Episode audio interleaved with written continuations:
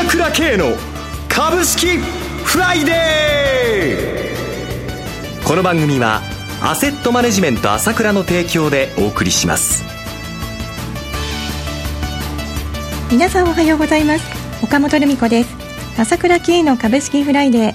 今日も株式投資で重要となる注目ポイントを取り上げてまいります。早速アセットマネジメント朝倉代表取締役経済アナリストの朝倉慶さんと番組を進めてまいります。朝倉さんおはようございます。おはようございます。明けましておめでとうございます。今年もよろしくお願いします。皆さん本当に明けましておめでとうございます。今年もよろしくお願いします。よろしくお願いします。さて朝倉さん昨日は日経平均株価が大幅反落。ニューヨークダウも小幅続落しました。大納会第8回そして昨日までをいかがご覧になりますか？そうですね、本当にこれ、意外でしたよね、はい、年末までの勢いを考えればね、えー、当然、大発会が安いとは思ってなかったと思うんですね、ほとんどの人がね。そうですね。私もまさか反落するとは思ってなかったですね。6年ぶりですか？はい。まさか、あの、馬同士の相場格言通りというか、なんかそんなことを想像してしまいました。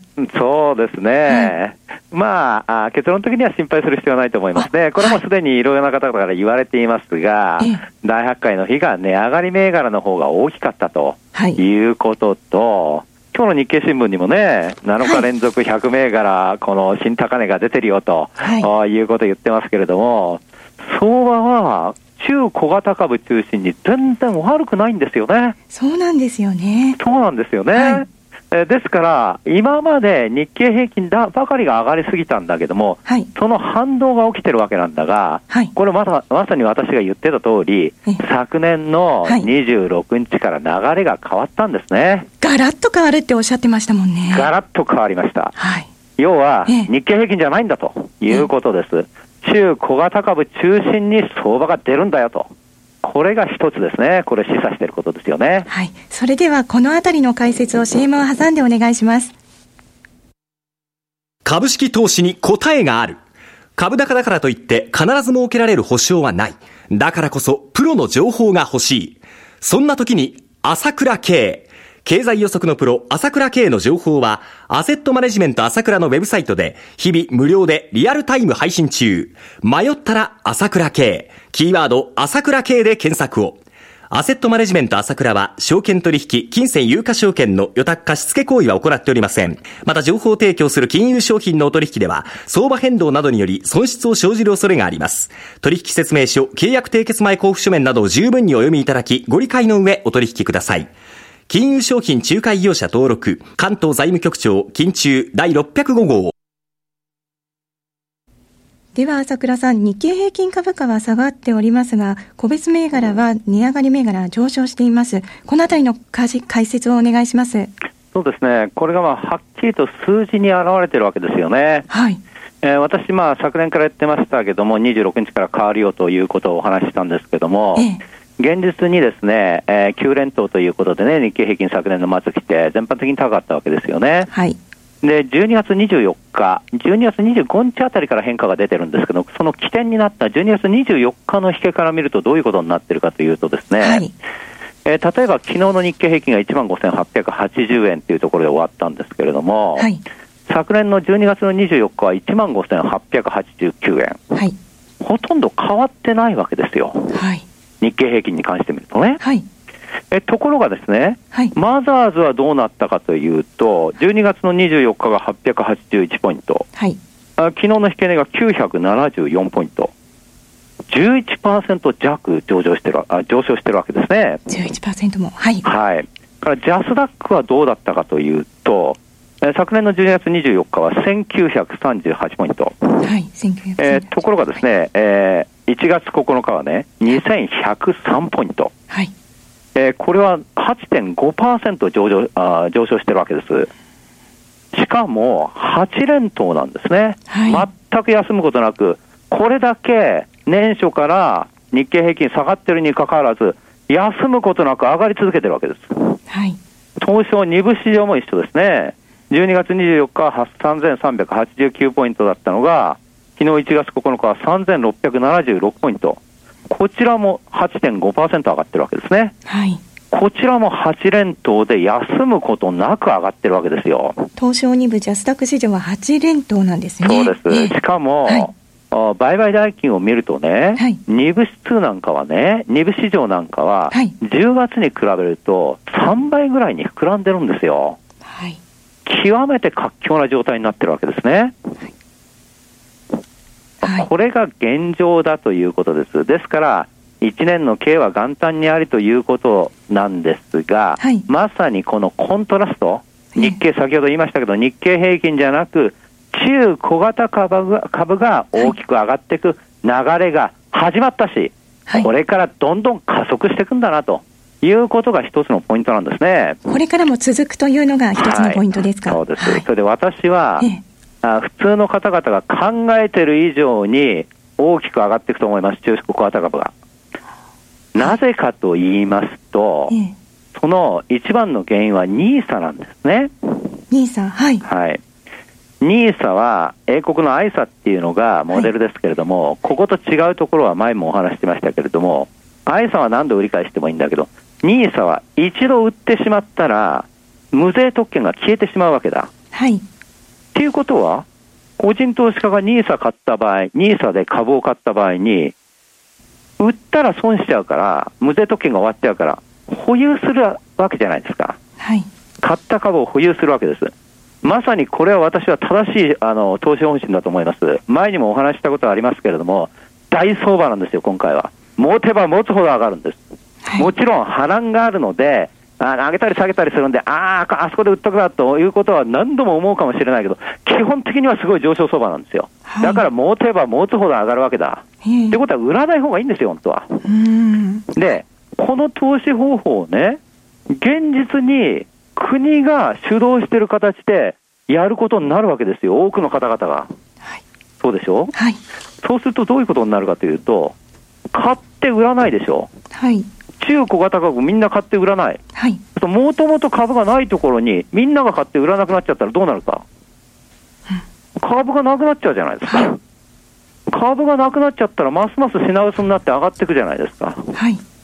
そういう状況がこれから先は待ってるんだということです。はい。それでは一旦 CM です。今、朝倉慶が熱い。その鋭い分析力で注目を集める経済予測のプロ、朝倉慶が代表を務める朝倉アセットマネジメントでは、日々の株式情報を無料でリアルタイム配信中。アベノミクスで上昇した株式相場、投資家はここからどう対処すべきか。迷ったら朝倉慶。キーワード朝倉慶で検索を。アセットマネジメント朝倉は、証券取引、金銭有価証券の予託貸付行為は行っておりません。また、情報提供する金融商品のお取引では、相場変動などにより損失を生じる恐れがあります。取引説明書、契約締結前交付書面などを十分にお読みいただき、ご理解の上お取引ください。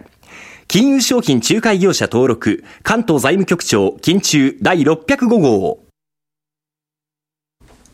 では、朝倉さん、先ほどお話の中で、波乱要因があるかもしれないとおっしゃられましたが、ズバリどのようなことを今年お考えですか？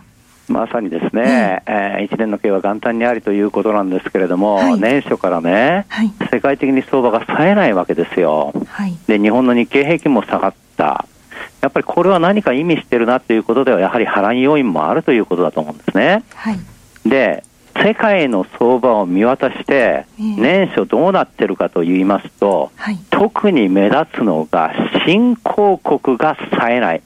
新興国の下落が目立つということなんですね。新興国の下落。はい。はい、例えば、インド市場は1月1日からオープンなんですけどもね。はい。5日連続安して、1日上がったんだけど、また安いんですよ。はい。ずっと下がってるわけです。でもっと私がひどいなと思ってるのは、実は中国の上海市場なんですよ。はい。これは2日から始まったんですけれども、3日連続安して69ポイント下げちゃったんですね。はい。次の日1日上げたけど、まず、わずか1ポイント。しかもですよ、この上げに関しては、当局が、いわゆる政府系のあファンドを使って買い支えたわけだ。はい。政府系ファンドが買うことによってかろうじて1ポイント上がったけど、またその後2日安くなっちゃったということがなってしまったわけですよね。はい。っていうことは、やはりね、このジョージ・ソロスが今年になって言ってましたけども、中国が世界経済の最大のリスクになるって言ってんです。で、私もね、中国もインドもそうなんですけれども、あれだけね、環境汚染した状況でね、今後成長、今までのような成長が続けられるとは思いません。どこかでやはり去年から問題が起きつつありますけれども、あここはですね、やはり注意していかなきゃならないなと思ってるんですね。はい。えー、えそして現実に中国、インドの株がそういうふうになってる、ブラジルも今日大きく下がってるんですが、はい、WTA の石油を見てもですね、12月の27日は100ドルしてたんですよ。はい、それがまさまさに立ち上げ8日でね、10%下がって、今日は91ドル台になってしまったという現状が起きてるわけですよね。はいやはり新興国、今年波乱要因の一つとして考えなきゃならないということと、はい、日本にとってはやはりどういう問題があるというかというとですね、プラスとマイナスがあるわけなんですけども、マイナスばかりじゃなくて、プラスという面では、要は今言ったように石油が下がってますね。はい。ということは日本はどんどんどんどんお金を印刷してるじゃないですか。はい。だけども、それで円安になるから本来はインフレ気味に動くわけなんだが、しかしながら商品相場が今言ったように下がってくれてる。はい。だから、意外に円安で、いわゆる、その、悪いインフレが来るところなんだけど、それを防いでくれてるという部分があるわけですね。世界的に商品、そうです。世界的に商品相場が下がるっていうことが、はい、経済を良くしてくれるということがある。はい、しかしながら反面ですね、中国がこのまま行って、国内的に問題が起きた場合に、はい、これは必ずですね、いわゆる軍事的な挑発、国内では抑圧して、で国内のことを外に向けるために、やはり日本との摩擦が、あこれがね、大きくなっていくと。こういう可能性も秘めてるわけだ。はい、ですから、この辺の、もちろん状態はいいんだけども、今年1年通して新興国リスクもあるんだよということもね、はい、頭に入れてね、はい、投資していかなきゃならない。まあ今まで通りやっぱり波乱はありながら上がっていくと。で、狙いは中古型株だよということですね、そっちはね。わかりました。朝倉さん、今朝もありがとうございました。お話は、アセットマネジメント朝倉代表取締役経済アナリストの朝倉圭さんでした。ここでお知らせです。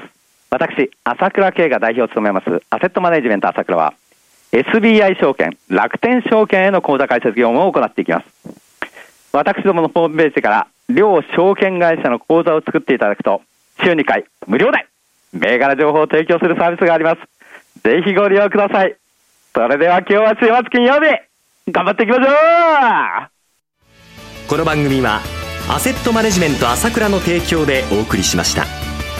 最終的な投資判断は、皆様ご自身でなさってください。